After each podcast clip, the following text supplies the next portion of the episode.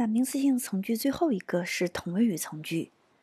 同位语从句听上去还是比较难以理解，不像主语、宾语、表语啊，我们通过简单句已经认知了这三个成分。那同位语，那三个字分别是相同的同，位置的位，这两个字同位语。那大体上理解，感觉像是同一个位置，哎，相同的作用。好，我们就从这个概念去理解这个从句。那同位语是解释名词的，它对一个名词做一个具体化的解释，所以它等同于这个名词，所以叫同位语。比如说，我有一个想法，嗯，这个句子简单句已经说完喽。I have an idea。那你这个想法是什么？那我当我解释一个抽象名词是什么的时候，它跟这个抽象名词是等同关系，它是对它细化、具体化。那这个时候就叫同语从句。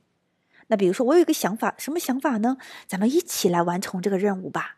我们还是在小组里一起学习吧。这就是我的这个想法。那我把想法写出来，叫 We should study in the group。那这就是这个 idea，这就是我的想法。那这里个主句和这个同位语从句用什么连接词把它们串起来呢？那也就是在后面这个从句，因为它是解释这个 idea，它的次要信息要有一个信号的标志词来连接它，把它构成这个同位语从句，就用 that，只能用 that，只能用 that，而且不可以省略。那这个句子就是 I have an idea。That we should study in a group，我们应该在小组里学习。这就是这个 idea 是什么？那最后总结一下，同位语从句呢，满足以下三点：第一，主语或者宾语是名词，对这个名词做解释，说它是什么，给它具体化；第二，这个名词一定得是一个抽象名词才可以，那本身。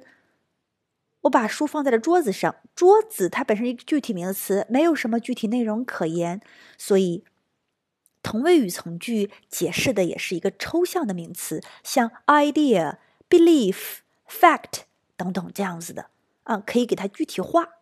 第三点，引导词只有 that，而且不能省略，那这个就是同位语从句。我们从本质上理解一下，同样的位置，也就是。解释主语或者宾语这个抽象名词是什么这样一个作用。